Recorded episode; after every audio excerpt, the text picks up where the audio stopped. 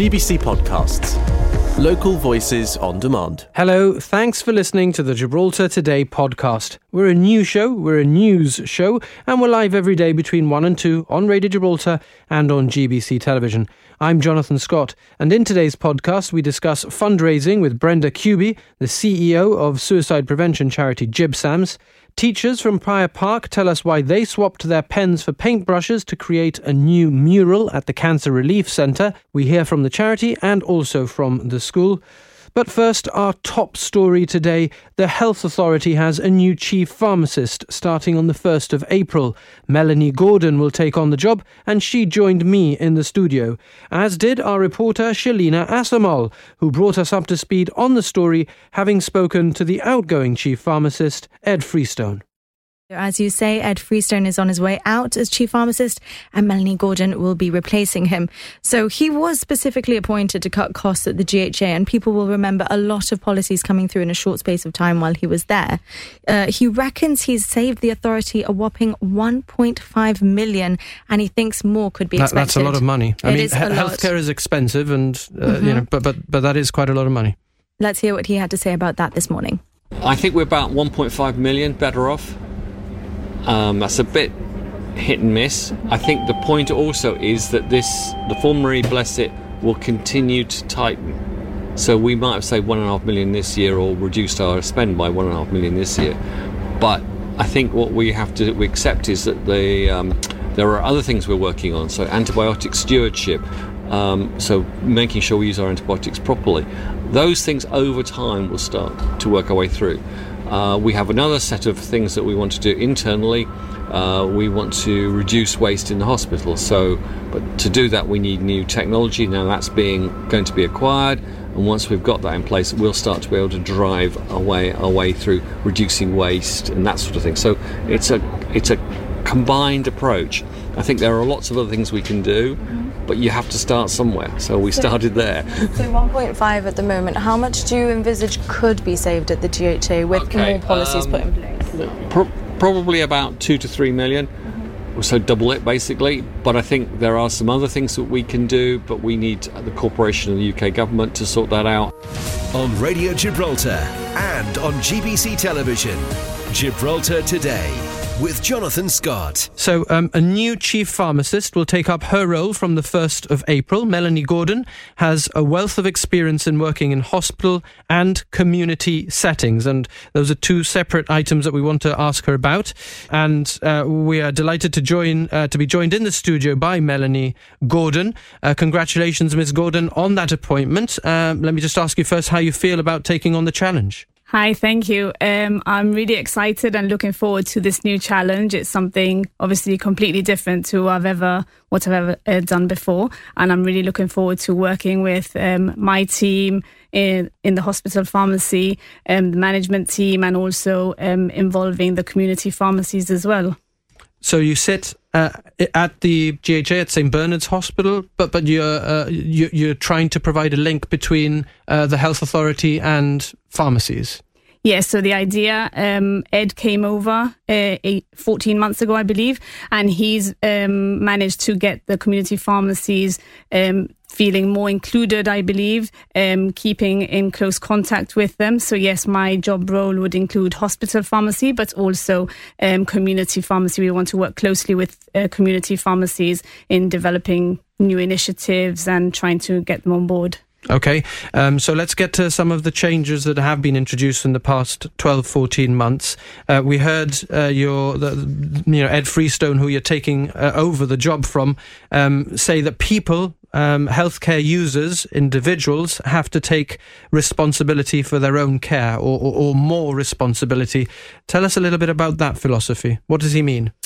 I think what Ed means there is that we don't, we want patients to be able to use the facilities available, such as um, community pharmacies. The pharmacists there have a lot of knowledge as well, and they could aid in treatments of minor illnesses that don't warrant necessarily a GP appointment. And we could free up those GP appointments for those patients that really do need to see a GP. And I think that's what he means by self care. There is a lot of things in community pharmacy that you can buy without getting a prescription um, that would treat minor illnesses. Okay, uh, so really, it's it's about uh, this idea that I think we've heard more and more in recent years uh, uh about um, the resource that that the resource that uh, pharmacies, the, the, the sort of help that they can provide, uh, not just being a shop, but also being a place where you can go and speak to somebody who understands these medicines.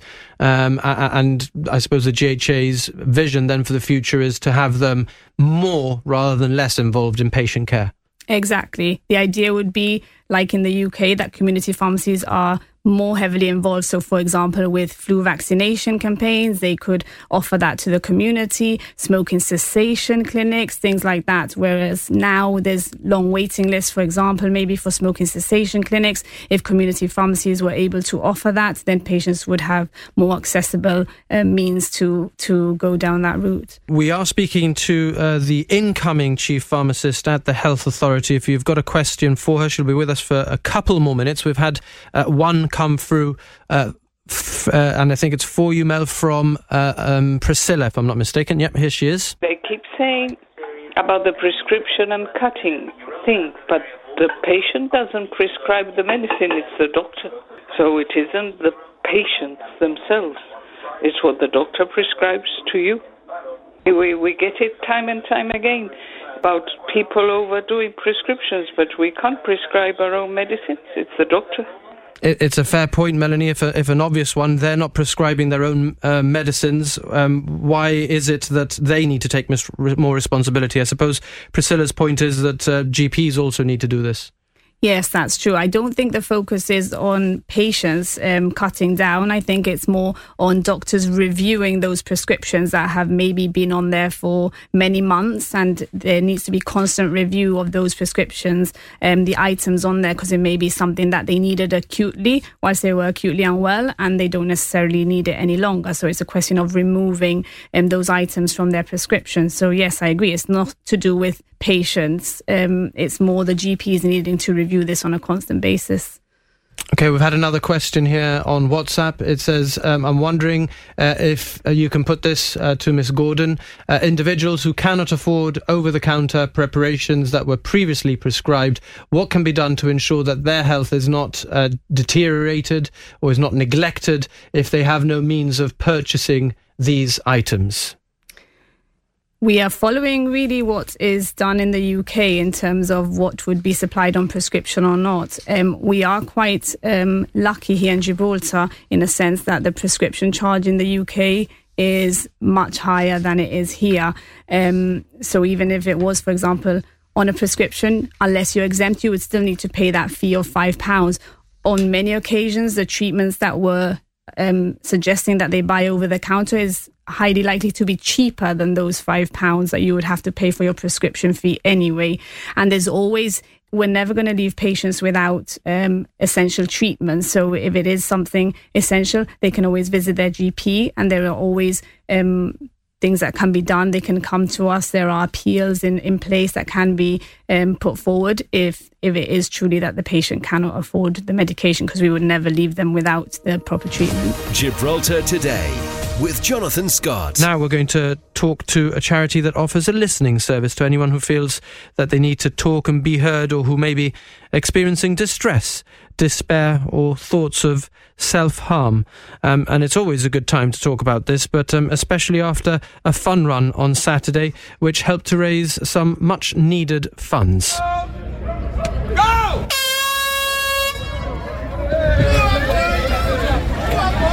Thank you for all everyone's support. We've had an amazing event here today. Um, we expected about a third of the turnout we had. Um, we had over 300 runners and walkers turn up today. Uh, I can't believe how generous people were. So thank you so much to everyone. It really makes a huge difference to myself and all of the rest of the gang who are going to run London Landmarks in two weeks' time. Thank you so much. Thank you.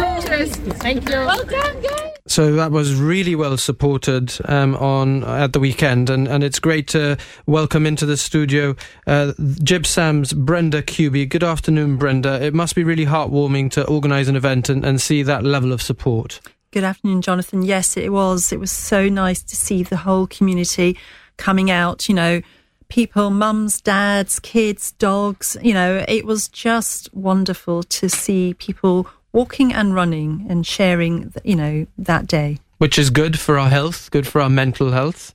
Uh, um, tell us a little bit about um, the, the work that the charity is doing. So GibSAMS is, you know, here every day um, from 6 p.m. to 11, um, offering a listening service to those who are in need, um, whether it's your emotional distress, whether you're feeling suicidal, whatever the needs are of the community. It's a confidential and it's anonymous. So you can call or you can actually chat online and um, speak to our trained listeners. Is the service used by people who perhaps are not not quite um, having suicidal thoughts, but they're you know they, they're speaking to you a bit before they get there? Yes. So the majority of people are not suicidal. So we set up the service as a suicide prevention service due to the number of suicides that were happening at the time. And what we're seeing is that number has reduced. And we feel that's a lot to do with the fact that people are able to reach out at an earlier stage.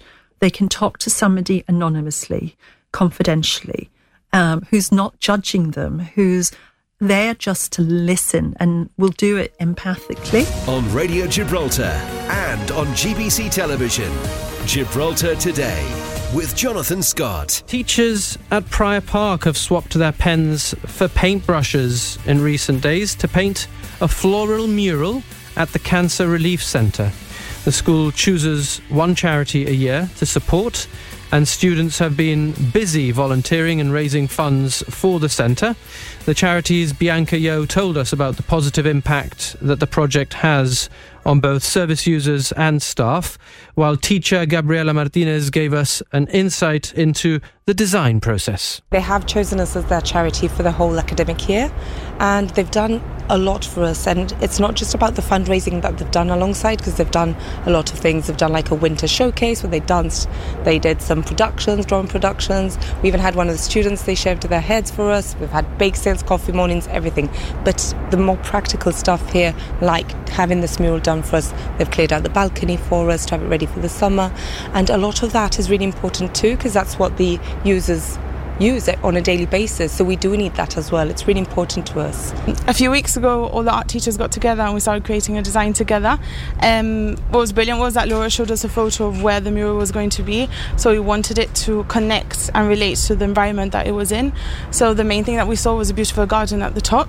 Um, and there's some flowers coming down, so we started the design from the top to the bottom rather from the bottom to the top, which is where we started. So we sort of adapted and changed it so that it suited the environment. It's been amazing. Just having that energy with us has been great. The, you could see them painting, they had the music on, the sun was shining, and it was really uplifting for the day support um, patients who were coming in that day. They could see the, the atmosphere. It was really, really nice to have them on board. That's lovely. Teachers at Prior Park rolling up their sleeves and painting a mural at the Cancer Relief Centre. Uh, congratulations to them. Thanks for listening to those highlights from Gibraltar today. I'm Kelly Ann Borge, the show's producer. We're live on Radio Gibraltar Monday to Friday from 1 to 2, getting behind the headlines. And you can catch up here whenever you like. Until next time, have a good one. GBC Podcasts. Local voices on demand.